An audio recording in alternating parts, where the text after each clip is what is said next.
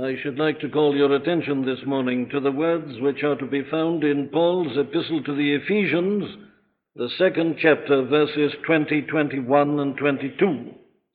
Verses 20, 21, and 22 in the second chapter of Paul's epistle to the Ephesians, and are built upon the foundation of the apostles and prophets, Jesus Christ Himself being the chief cornerstone in whom all the building, fitly framed together, groweth into an holy temple in the Lord, in whom ye also are builded together for an habitation of God through the Spirit.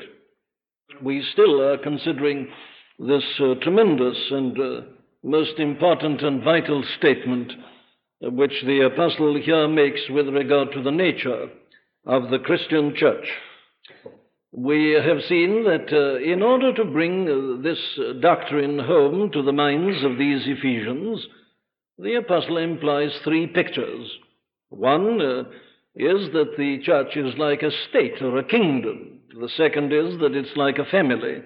And here we are dealing with the third picture, which is that the church is like a great building, a holy temple, which is being built up and is going on in its process of erection in order that it may be an habitation of God, a holy temple in the Lord. And now we are analyzing this third picture. We have uh, seen certain things. The apostle gives us a general description of it. Then he has taken us into the detailed description. He has told us about the foundation and it's absolutely vital in connection with any building. And then he has gone on to tell us something about uh, how the building takes place. And in particular, uh, we have been looking at our several places as stones, living stones, in this great edifice that is thus being built up. That, he tells us, is the way in which we should regard ourselves as Christians and as members of the Christian church. And in that connection, we have seen that he clearly teaches certain ideas. There is this element of choice and of rejection, inevitably. Then another thing we emphasized was this that all the stones are not identical.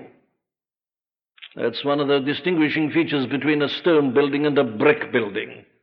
The stones are not all the same in size or in shape or in any other respect. They're all in the same wall, but they're not identical. And then we went on last Sunday to deal with the actual way in which we are prepared for our respective places and positions in the walls of this great and glorious temple.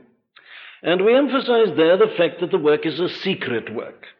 It's a work that is done beforehand, and it is a work that is done without noise.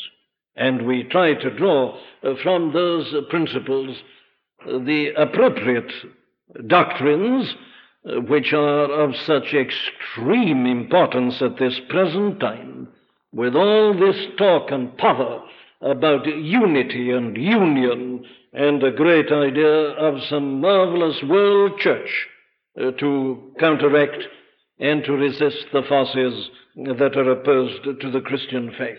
Well, now then, we still have to go on. Because there is no aspect of this matter that we can afford to take for granted. And indeed, we notice that the great apostle himself is very careful to keep us to the details so that we shall not go astray at any point. Now, he is anxious, I say particularly, that these Ephesians should realize the privilege of their position. There is nothing on earth which is in any way comparable uh, to being a member of the church of God. Oh, you see, he goes on reminding them, uh, you, uh, therefore, he says, are no more strangers and foreigners. You were there, you were like that. You were without God, without hope in the world, but you're no longer there. You've been brought nigh. Indeed, you've been brought into this amazing position that you are now stones in this building that's going to be a habitation for God. there is nothing so essential to Christian living as to realize our position in Christ, to realize the privilege of our position. And it is uh, Christian people throughout the centuries who have been most conscious of this, who've really taken in the scriptural teaching and have realized that it's true about them, who have always been the greatest saints. And uh, therefore, the apostle, I say, uh, impresses this upon them and uses this multiplicity of images in order to bring out the idea. And of course, at the same time, uh, he shows them the amazing power of God. That was the thing with which he originally started, of course, in the first chapter. He prays that the eyes of their understanding might be enlightened, that they might know, amongst other things, the exceeding greatness of his power to usward that believe. The power that brought Christ from the dead. That's the power that puts us where we are in the Christian church, nothing less. But in a very special way, as I say, he is anxious that they should get hold of this principle of unity. That is the thing the apostle never ceased to be amazed at that the Gentiles should be fellow heirs with the saints. That these people who are beyond the pale, who had no dealings with God, who are aliens from the commonwealth of Israel and strangers from the covenants of promise, that they've actually been made one with the Jews in Christ. It's not surprising that the great apostle felt this as he did. He had been a very narrow Jew and he had despised the Gentiles. He was a Hebrew of the Hebrews and so on. But to him was in a very special way given this particular task of bringing in the Gentiles. And there he sees them all together, one in Christ. The middle wall of partition is gone. Of twain, one new man has been made. And the apostle is filled with a sense of amazement and of wonder. And therefore I say that he elaborates this whole question of unity.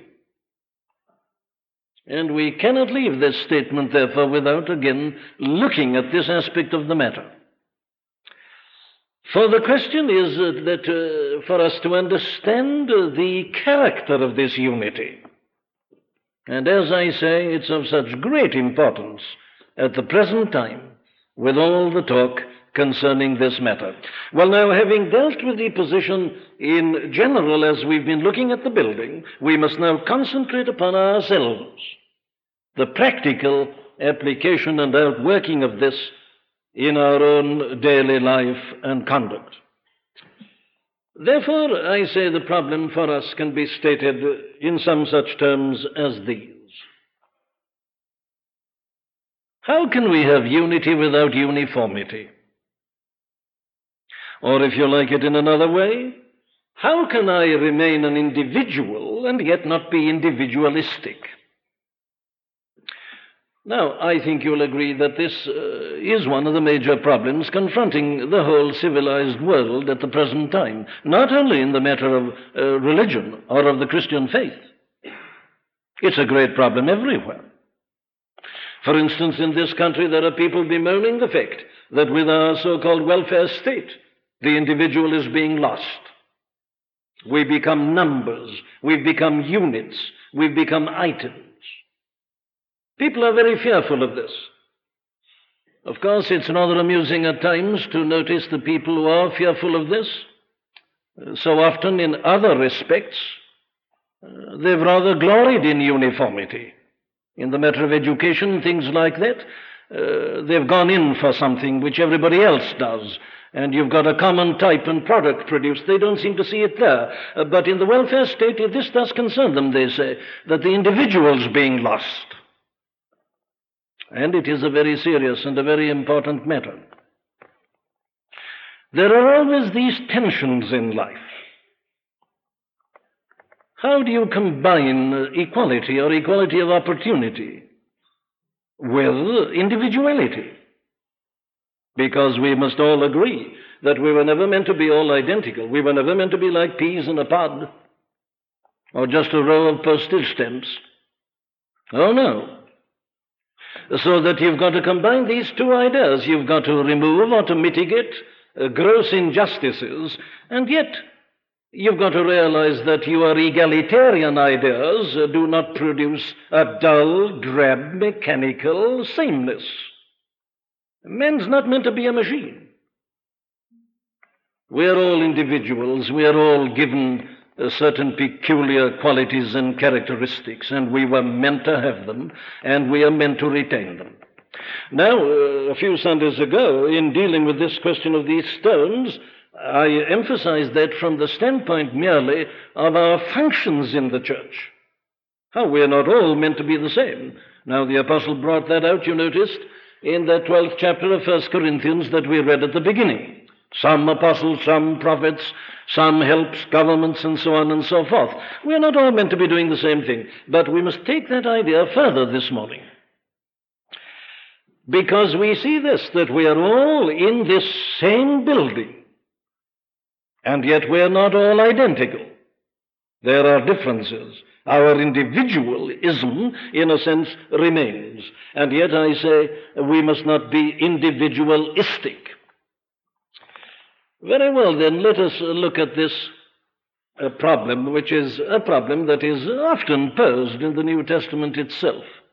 For instance, you'll find the apostle uh, in the last chapter of the epistle to the Galatians, on the surface, uh, contradicting himself. Of course, he doesn't contradict himself, but he appears to be doing so. This is what I read. He says, Bear ye one another's burdens, and so fulfill the law of Christ. That's the second verse. In the fifth verse, I read this Every man shall bear his own burden. That's it. How do you at one and the same time bear one another's burdens and yet bear your own burden? How can you all be parts of that wall and yet how can you all, in a sense, still remain distinct? Now, the answer, it seems to me, is given here quite plainly by the great apostle himself. And I say we must hold on to this principle. It is so characteristic of God's work in every realm and department. Look at it in creation, in nature. There are no two flowers that are absolutely identical. They belong to the same family. You have your number of flowers, you give them the same name, yet no two of them are identical. Thank God for that. It isn't mass production. There's this individual element is always preserved. There's some slight difference. It's the same with the animals, isn't it? That is the glory of creation. You've got this infinite, endless variety, and yet there is this wholeness, this perfect blending. Now, that is, uh, that is always the, the mark of a, a living action, a creator. Machines don't do things like that.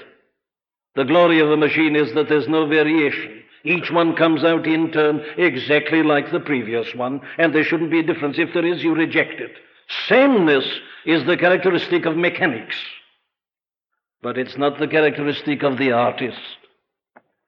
It's not the characteristic touch of the creator. Oh, here I say you have this marvelous diversity and yet the perfect unity. There are no clashes of color in nature. There are many different colors, and yet they all always blend perfectly. You've got the right shading of one into the other, and they're always put together in this perfect manner. Well, now, that is exactly the kind of unity that obtains in the church. And it is vital, I say, that we should hold on to that. In every section, in every department of the church, in the whole of the life of the church, we must immediately suspect any proposal or any idea that makes us all the same and does away with this stamp of the mark of God, which is always, as I say, a great characteristic of His working. Well, now, how is this unity this uniformity, this diversity, how is all this to obtain at the same time? Well, the answer, it seems to me, is twofold, as it is almost invariably in the Scripture. There is what God has done in this respect, and there is the appeal and the exhortation to us. to work out what God has already brought into being. In other words, it's uh, another of the variants on the theme work out your own salvation with fear and trembling, for it is God that worketh in us, both to will and to do of his good pleasure. Well, now then, the first thing, therefore, is uh, what God has done about this. And what he has done is this the great source and guarantee of unity is the fact that this building is the work of the Holy Spirit. Here it is in the verse, verse 22, the last verse of the chapter, in whom you also, he says to the Ephesians, are builded together for an habitation of God through the Spirit. Now, there has been discussion as to the meaning of that phrase, through the Spirit. There are those who think it means that uh, God dwells in the church through the Spirit. Of course, that's perfectly true. It is uh, in the person of the Holy Spirit that the Godhead dwells in the church. Others have said that it, is, uh, that it means this that the habitation is a spiritual habitation. Again, of course, that is perfectly true. But it seems to me that uh, both those ideas rather miss the point here, while they're perfectly true and are stated elsewhere. Uh, surely that isn't the thing that the apostle is stating at this point. What he is really saying here is this that the habitation is being builded by the Spirit. That's the point. That is the idea. And it is here, you see, the way in which this fundamental principle of unity is really established and preserved. Now, we must never forget that this last section, beginning at verse 19 and going to the end of the chapter, is really an elaboration of verse 18, where we read, For through him, through Christ, we both have access by one Spirit unto the Father. And then, you see, he elaborates that idea. We both, there is the distinction, uh, by one Spirit have access. There's the unity. But it is the Spirit that produces and preserves and guarantees the unity.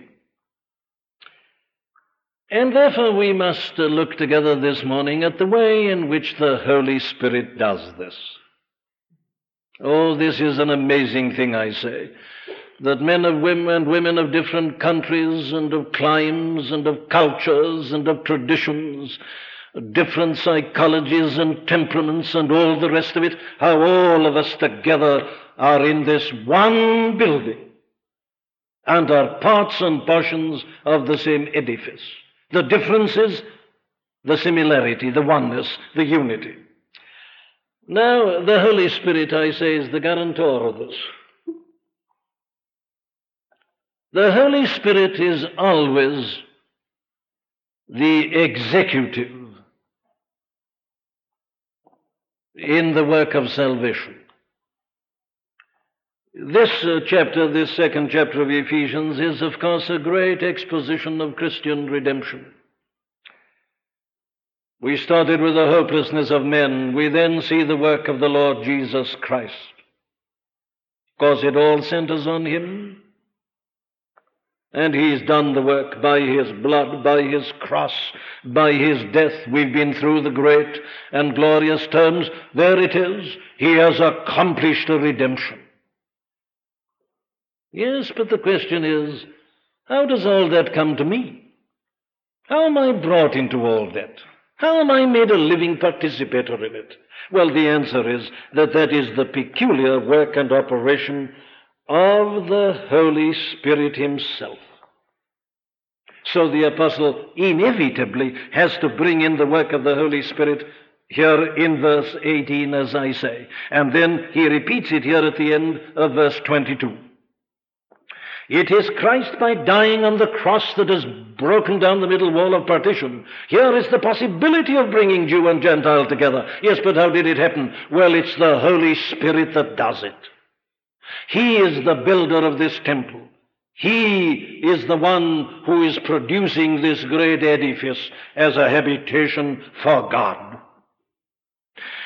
And that is how you and I come into all this and are involved in all this.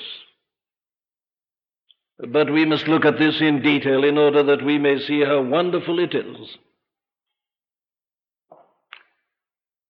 And I say again that there is nothing which is more glorious in experience or in life than just this. There is no miracle which is in any way comparable to the miracle of the Christian church. And you see, my friends, it's because we don't grasp this and don't realize it that we fail to function as Christians as we ought. You see, the apostle was not merely saying something at random Uh, when he says that the greatness of the power that is working in us is only to be measured by what God did when He brought the Lord Jesus Christ up again from the dead and conquered hell and Satan and broke us under the bands of death and raised Him up into the heavenly places. That's the power that's working in us. And you know, if the power were not as great as that, the Christian church would have exploded and ceased to be centuries ago. What is it that keeps the church together? What is it that keeps us all together? What is this peculiar something that makes us know when we meet one another that we've never seen one another before, that we belong to one another as Christian people? Well, I say this is the great and amazing work of the Holy Spirit. What does He do? Well, let's look at it.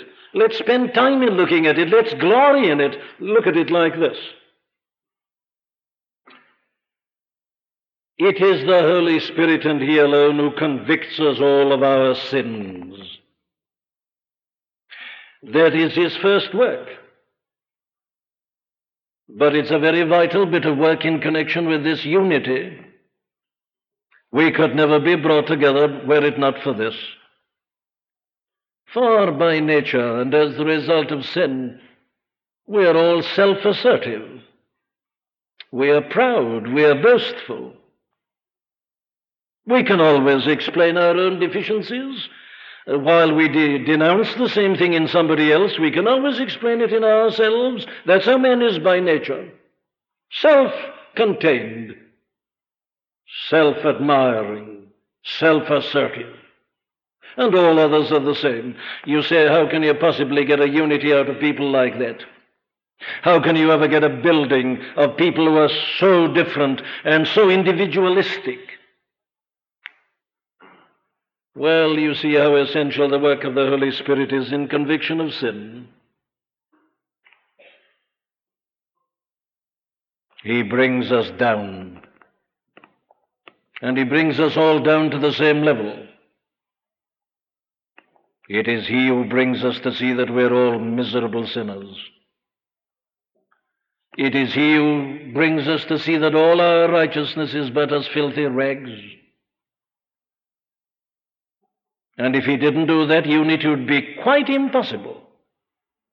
Someone would be priding himself or herself upon some particular virtue some particular goodness, some special thing that happens to recommend me to God, whereas it doesn't recommend anybody else. No, no, unity is impossible apart from universal conviction of sin. It is He who brings us to see that we are dead in trespasses and sins. That we've got nothing to say for ourselves. You see, the great apostle has already been doing it all for us wherein in time past he says, You walked to these Ephesians according to the course of the world, according to the prince of the power of the air, the spirit that now worketh in the children of disobedience. Then he goes on to say this, among whom also we all had our conversation in time past. The apostle would never have said that before his conversion. He would never have put himself in with Gentiles in their miserable failure, walking in the lusts of the flesh, fulfilling the desires of the flesh and of the mind. He would never have admitted it. You, of course, the chosen people of God, righteous, the others unrighteous, but now we all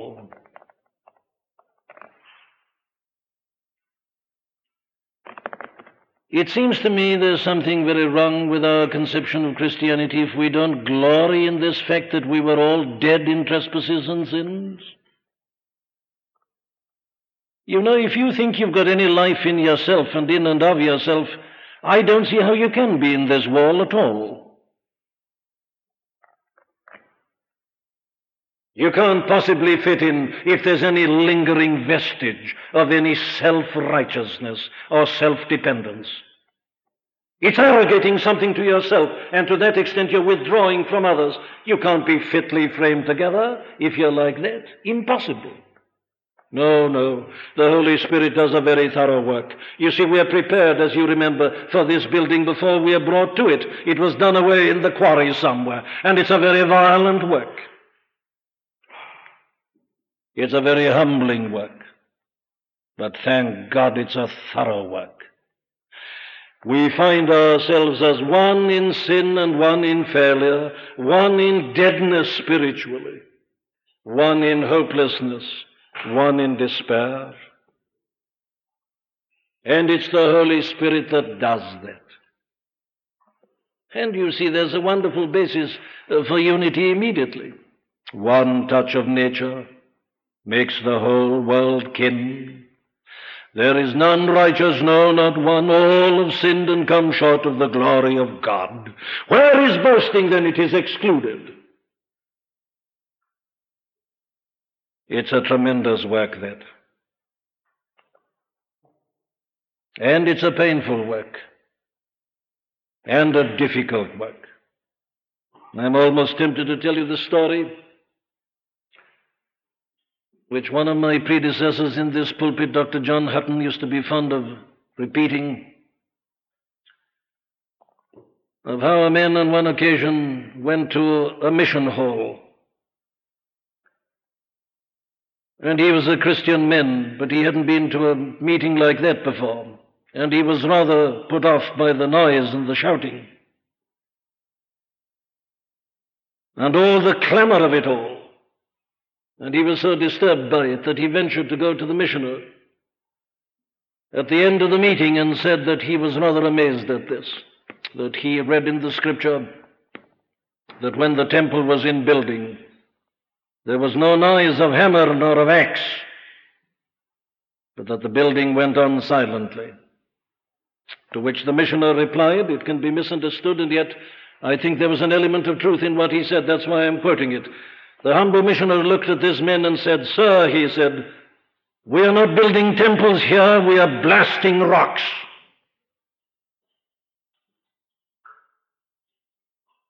They were both right and they were both wrong, it seems to me. But there was an element of truth in what the missioner said. The blasting of the rocks has to be done. And it is noisy, it's painful. That's done, you see, before the stones are brought to be put into the walls of the temple. But it's got to be done somewhere. There must be this conviction. There must be this breaking down. And it's not surprising that there should be weeping and shouting and opposition and crying, but the Holy Spirit blasts. And we need to be blasted entirely free of all this self concern and self righteousness and pride and all these other things that make unity and being fitly framed together a sheer impossibility. Very well, that is his first work. I've stayed with it because it's so vital. But come, we go on to consider this that it is the Holy Spirit, the same Spirit, who enables us all to see and to receive the truth. No man can receive the gospel in and of himself. Listen to the apostle saying that elsewhere. The natural man receiveth not the things of the Spirit of God, for they are foolishness unto him, neither can he. The princes of this world, he says, didn't recognize the Lord Jesus Christ, for had they known him, they would not have crucified the Lord of glory. But God hath revealed them unto us by his Spirit. There it is. We are not only one in sin, but we are one in our inability to receive spiritual truth. It's the Spirit who makes us all able. Or listen to the Apostle John saying it. In his first epistle, he says, But ye have an unction from the Holy One, and ye know all things. And again he says in that second chapter of the first epistle, But, ye, but the anointing which ye have received of him abideth in you, and ye need not that any man teach you. This is the peculiar work of the Holy Spirit. So that you see, no man can stand up in the church and say, Well, now, I am a Christian, and I have received and believed this Christian truth because of my great brain, because of my great mind and understanding, because I've been trained in philosophy, because I've got this profound natural insight. No man can say that. Do you remember how our blessed Lord Himself put it? I thank thee, O Father, Lord of heaven and earth, that thou hast hid these things from the wise and prudent, and hast revealed them unto babes. Even so, Father, for so it seemed good in thy sight. And that's one of the most blessed and glorious things about the Christian church. We come into a place like this as one. All the divisions that are important outside are no longer relevant here. They don't count here. Of course, in the world they do count. A brain does make a difference. Education does count. Training is of vital importance, but not here. You may have all that and be spiritually blind. And if I may so put it, it is this alone that makes the work of a preacher possible. If it were a matter of natural ability and understanding, well, then I should have the feeling always that I could only address a certain section of the congregation.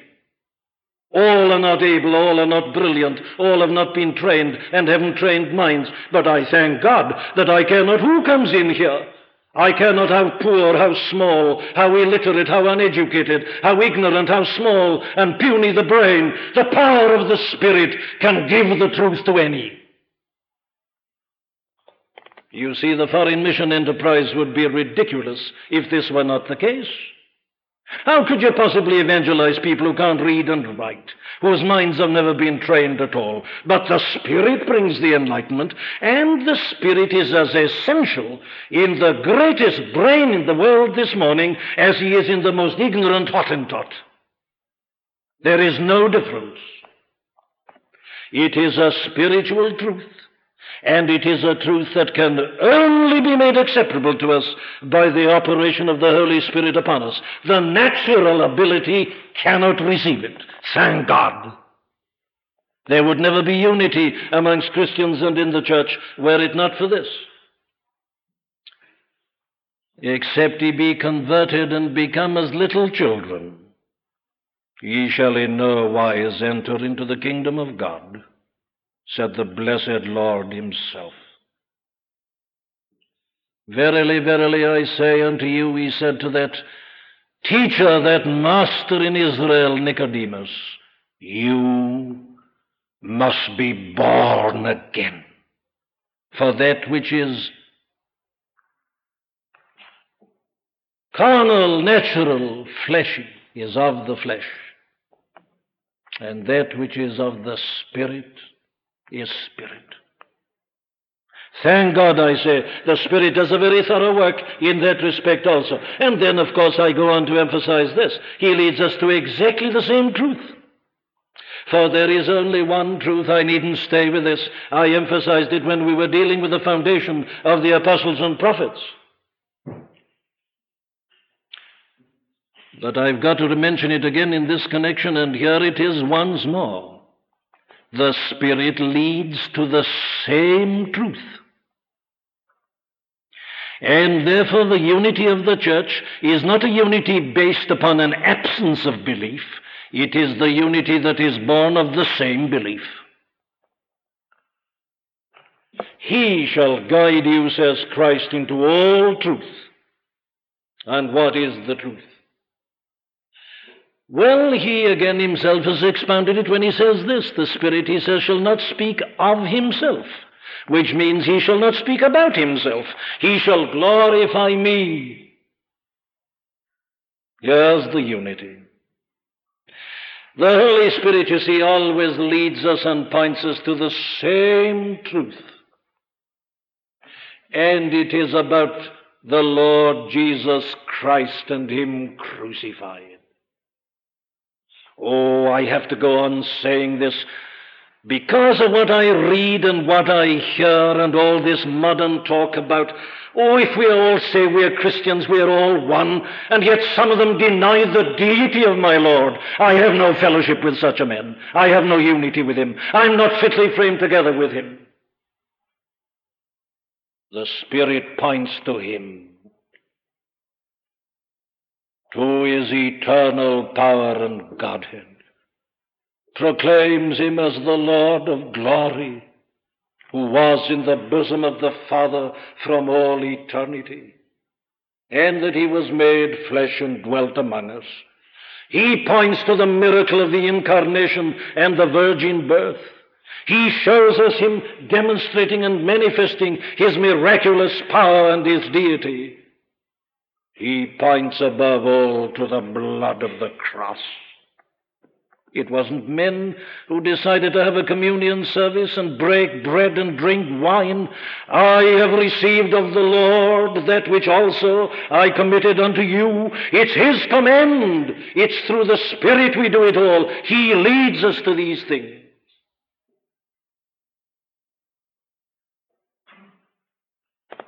And you see, this is the thing that finally makes us one, that we've stopped looking at ourselves and we're all looking at Him.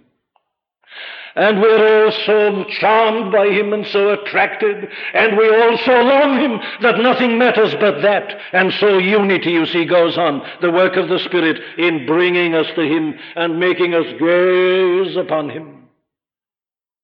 We all, with open face, beholding as in a glass the glory of the Lord, are changed into the same image from glory to glory as by the Spirit. That's it. That's His work. And there is no unity apart from this. The glory of the Lord and His work. Yes, but you know the Spirit does something even more wonderful than that. He unites us to Him. He joins us to Him. We become parts of Him. We've been emphasizing that in these three verses. Are built upon the foundation of the apostles and prophets, Jesus Christ Himself being the chief cornerstone, in whom all the building fitly framed together groweth into an holy temple in the Lord, in whom also we are in Him. And if you're not in Him, you're not in this wall, you're not in this building.